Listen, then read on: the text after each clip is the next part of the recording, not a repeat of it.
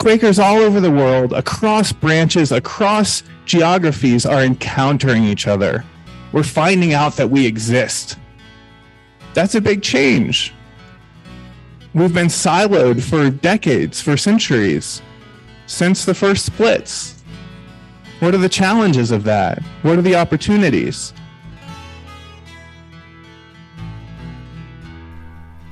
Hello, friends. Welcome to episode 24 of the Western Friend podcast, the joint production of Western Friend and the Soulforce Ones.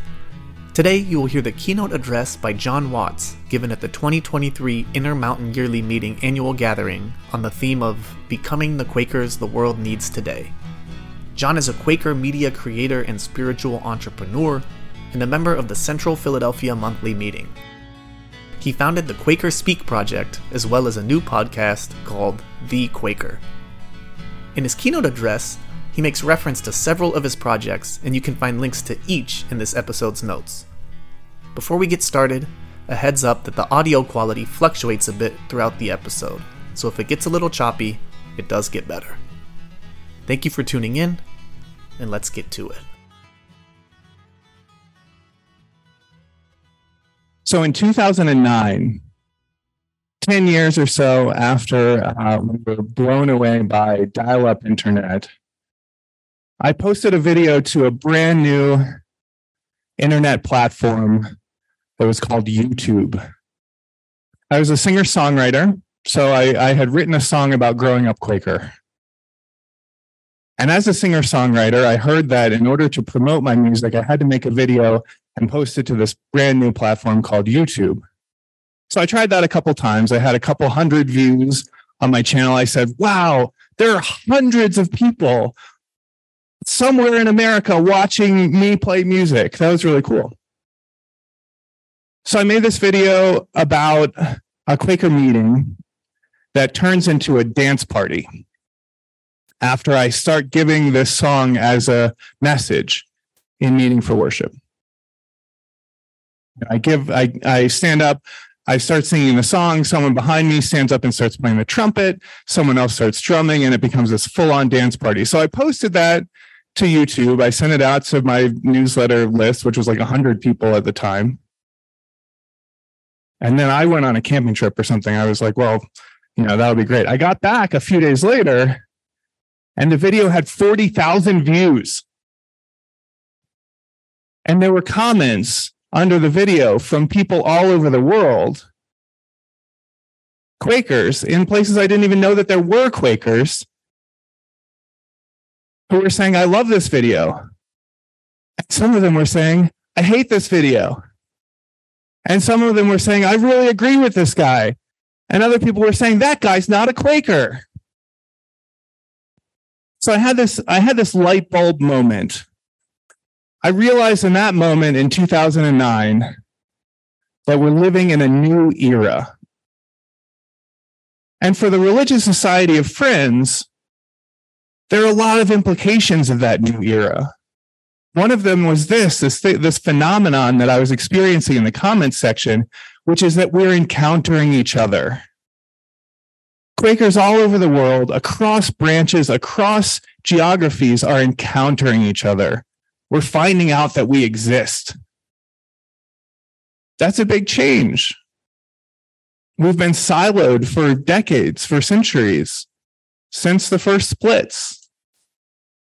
What are the challenges of that? What are the opportunities? I experienced this other kind of comment on that YouTube video in 2009, which was a bunch of people were commenting saying, oh, this Quakerism thing looks pretty cool. I've never heard of this before. And I had to respond and say, you know, not every Quaker meeting for worship turns into a dance party. But go to your local meeting, try it out, see what happens. So today I want to tell you a little bit about my story leading up to that and then what I've done with that light bulb that went off for me in 2009. I grew up in a Quaker intentional community in rural Virginia, just outside of Richmond, Virginia. My parents had just found Quakerism just before I was born. Um, they both grew up Catholic in South Carolina. and they left Catholicism and left South Carolina, went to Virginia, and they attended a Quaker wedding and they were hooked. So by the time I was born a couple years later, they were fully Quaker. And then when someone in the meeting said, I want to buy a piece of property and subdivide it just for folks from the Quaker meeting, let's do an intentional community, my parents were all in. So I grew up in this amazing environment where we had these six families, open door policy. Um, you know, I would I was wandering around the property and um, going to Quaker meeting with whatever family went on a Sunday morning. So that was Baltimore yearly meeting. I grew up doing a lot of stuff like this, going to annual sessions, going to summer camp, going to young friends. And my my religious education in those programs, you know, is a lot of experiential stuff. There's a lot of kind of world religion and um, sitting in silence and learning about different groups. So when it came time to choose a college, I knew that I wanted to continue that experience. I wanted to continue having Quaker community. And so I researched the colleges that were historically Quaker and looked for one that had a very specifically Quaker program. And that was Guilford College in North Carolina. And my first day at Guilford, when I signed up for the Quaker Leadership Scholars program there, we went on a field trip. And we went on this field trip to a, a, a evangelical friends church. It was my first time at an evangelical friends church. There's a pastor. We all face forward. There's a choir. There's a Christian flag and an American flag at the front of the room. And I was really confused. I thought, don't Quakers sit around in a circle and just be silent for an hour? That's what I've been doing my whole life. And it turns out that the Quaker Leadership Scholars Program was designed by this fellow named Max Carter. And if you've met Max, he's a very he was a very visible character on campus, long white beard and a straw hat. He comes from uh, an Indiana holiness, Quaker holiness background. And Max, in part, designed the Quaker Leadership Scholars Program to do what the internet is now doing to have Quakers from different branches start to encounter each other and start to be in conversation with one another. And for me, this it was very challenging. It was very challenging to encounter other kinds of Quakers. I started to question my own identity as a Quaker. I definitely questioned their identities as Quakers. But part of my questioning was that I needed to take some time off. And this is something that a lot of young people can relate to. I grew up Quaker, but I wasn't sure if I was Quaker anymore. And there was a really important time for me where I stepped away from the religion and I didn't know. And when I came back to it, I came back hungry. What is this thing that I've been doing my whole life? Where did it come from? How did we get here? So I went and I asked Max Carter those questions. And if you've ever met Max Carter, he's been waiting his entire life for someone to ask him those questions. That's, I see Sarah laughing. Um, Max is full of stories. And he told me some of my favorite stories uh, in that year. That was my senior year at Guilford College when I came back. And he told me the stories of George Fox and of Margaret Fell. And then he told me some stories that I hadn't heard before that really stuck with me. Some kind of dramatic stories. He told me the story of James Nayler, who was an early Quaker who's famous for doing this wild thing of, of riding a donkey into the city of Bristol in a reenactment of, of Jesus' entry into Jerusalem from the Bible. And it was such a wild thing that in the 17th century, people were so offended that Parliament met for a, a special session just to try this guy for blasphemy. I said, wow, what's that about? I don't know any Quakers today riding donkeys into the city of Bristol. Max told me the story of Solomon Eccles, who has become one of my favorite early Quakers. Solomon Eccles was um, he was a Baroque composer. So the time in the 17th century, if you were a musician, you participated in this Baroque tradition, which was for wealthy people. You can think of the frilly powdered wigs and the horses and carriages um, going going off to the symphony. And Solomon Eccles went on a spiritual journey, and he realized that maybe this Quaker path was going to be his path. And at the time, Quakers believe that music, if it's going to be expressed through us, needs to be expressed in the moment. I'll write it down. And we certainly don't participate in this frilly uh, Baroque tradition. So Solomon Eccles, deciding to become a Quaker, took all of his manuscripts and violins into a public square in London and burned them all. So, as a musician, the only response that I could think of to that story was to write a song about it. And in fact, Max told me so many amazing stories that I wrote an entire album. In my senior year of college, I wrote um, these long songs about James Nayler, about Solomon Eccles, about George Fox, and these these stories just really found their way into my heart. What were these people doing in the 17th century that they were so, I don't know, silly, courageous, somewhere in between? They were so willing to put everything on the line for what they believed in. And what did they believe in?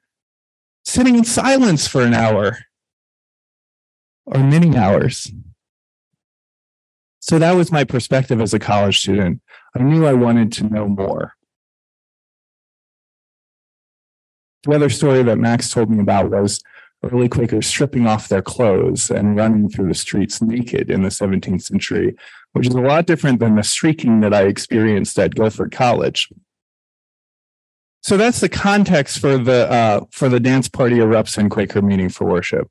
I was trying to uh, reconcile this tradition that I grew up with of cuddle puddles and wink and FGCs and summer gatherings with this radical, radically confrontational tradition that I was hearing about in the 17th century.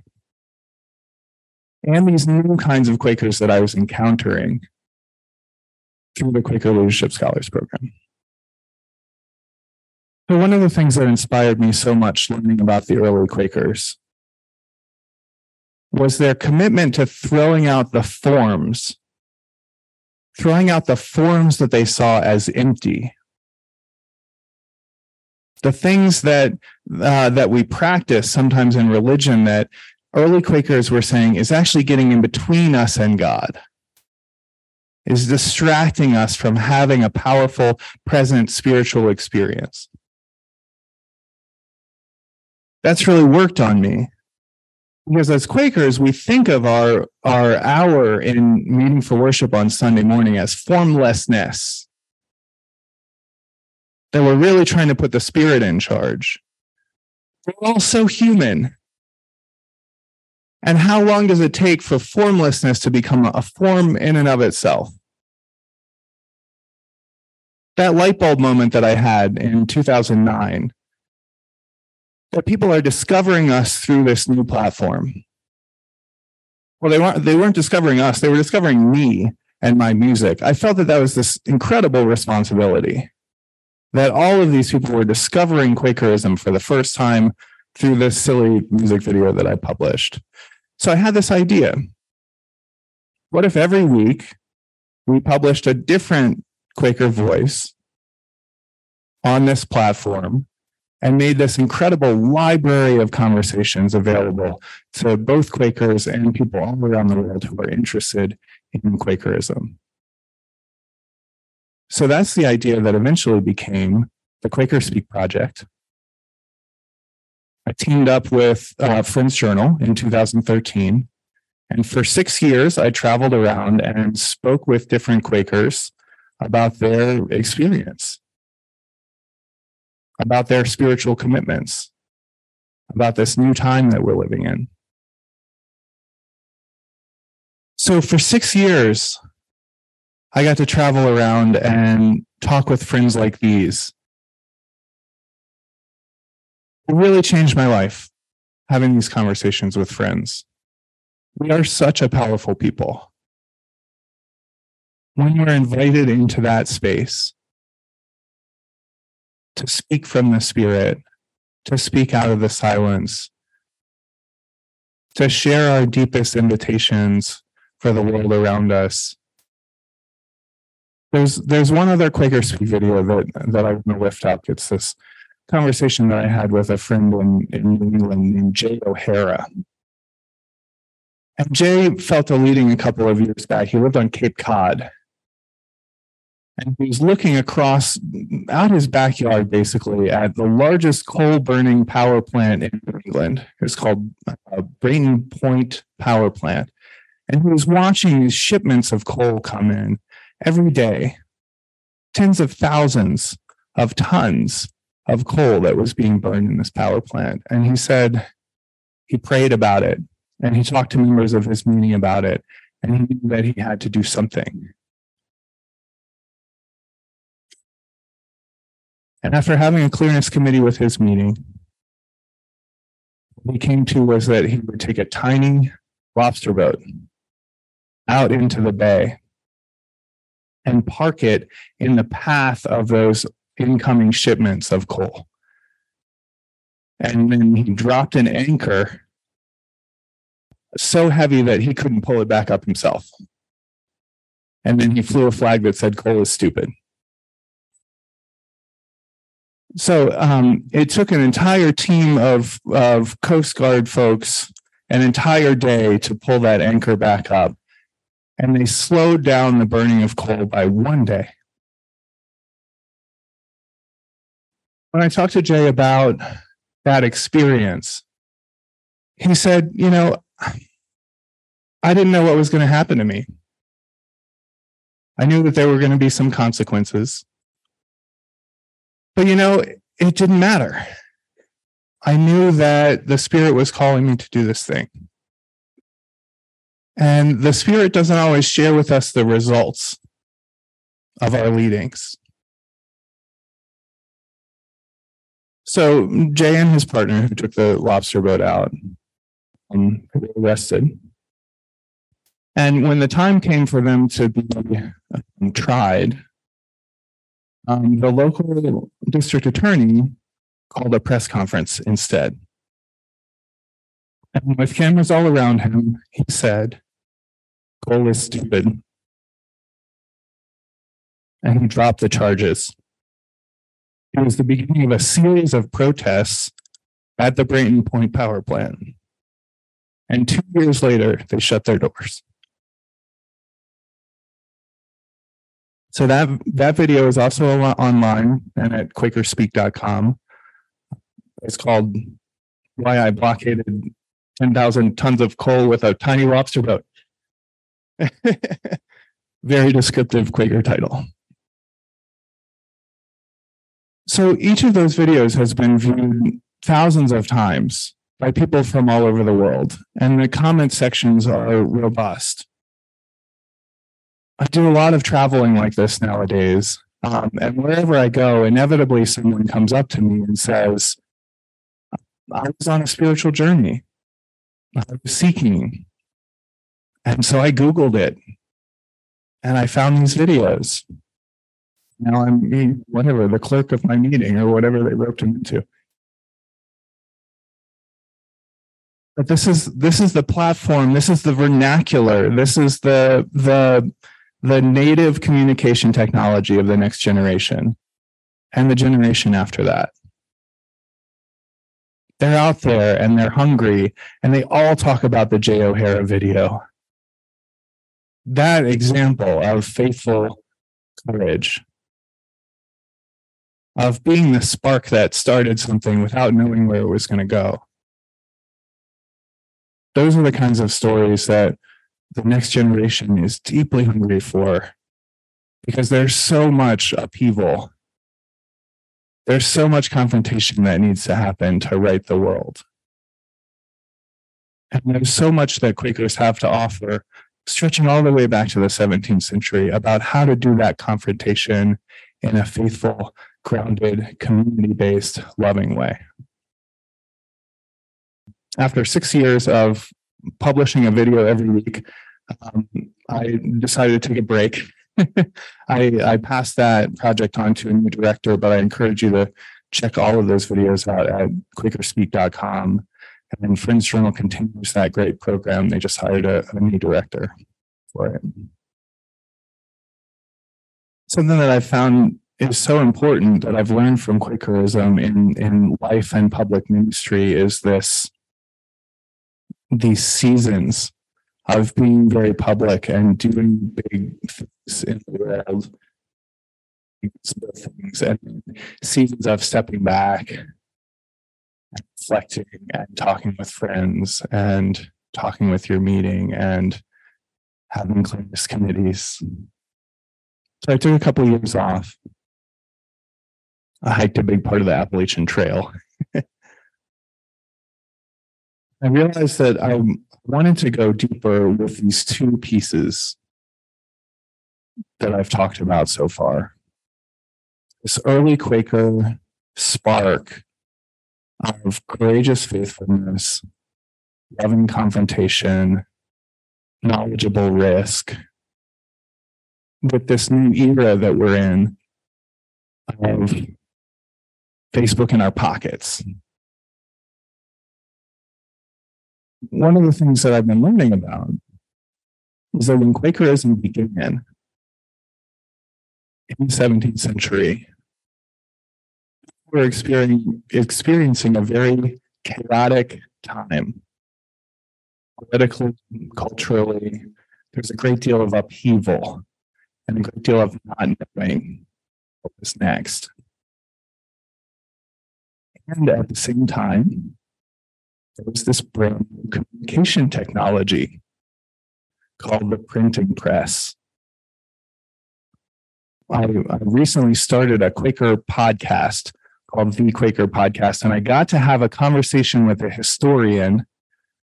And I've been waiting to have this conversation for years to have someplace to, to publish it. Her name is Kate Peters. Um, she wrote a book on early Quakers and print culture. So I learned a couple of things from the conversation with Kate. One thing that was really interesting to me was that these early Quakers in the 17th century were quite young. They were, in, they were 17 and 18 and 20. And the fact that the printing press was relatively new technology, or at least that everyone suddenly had access to it, there was like freedom of printing um, after this Civil War happened, meant that their parents didn't get it. They had grown up with it. They were natives to this kind of communication technology and they and they were off to the races but they were the first generation to be able to do that the other big piece that i took away from my conversation with kate peters was that the fundamental question that many quakers were asking writings of these pamphlets that were flying up and down the countryside as thick as moths was what is the nature of authority? If they were writing about a judge, they would say, Where do you get your authority from? And is that legitimate? If they were writing about another, another priest or another pastor or another theologian, they said, Where are you getting your spiritual authority? Is that legitimate? And that might seem kind of cliched nowadays. We talk about questioning authority, but for me, that's profound and fundamental to our society and so relevant today. Part of uh, when I was doing this this video series, I would go and interview people working for different Quaker organizations.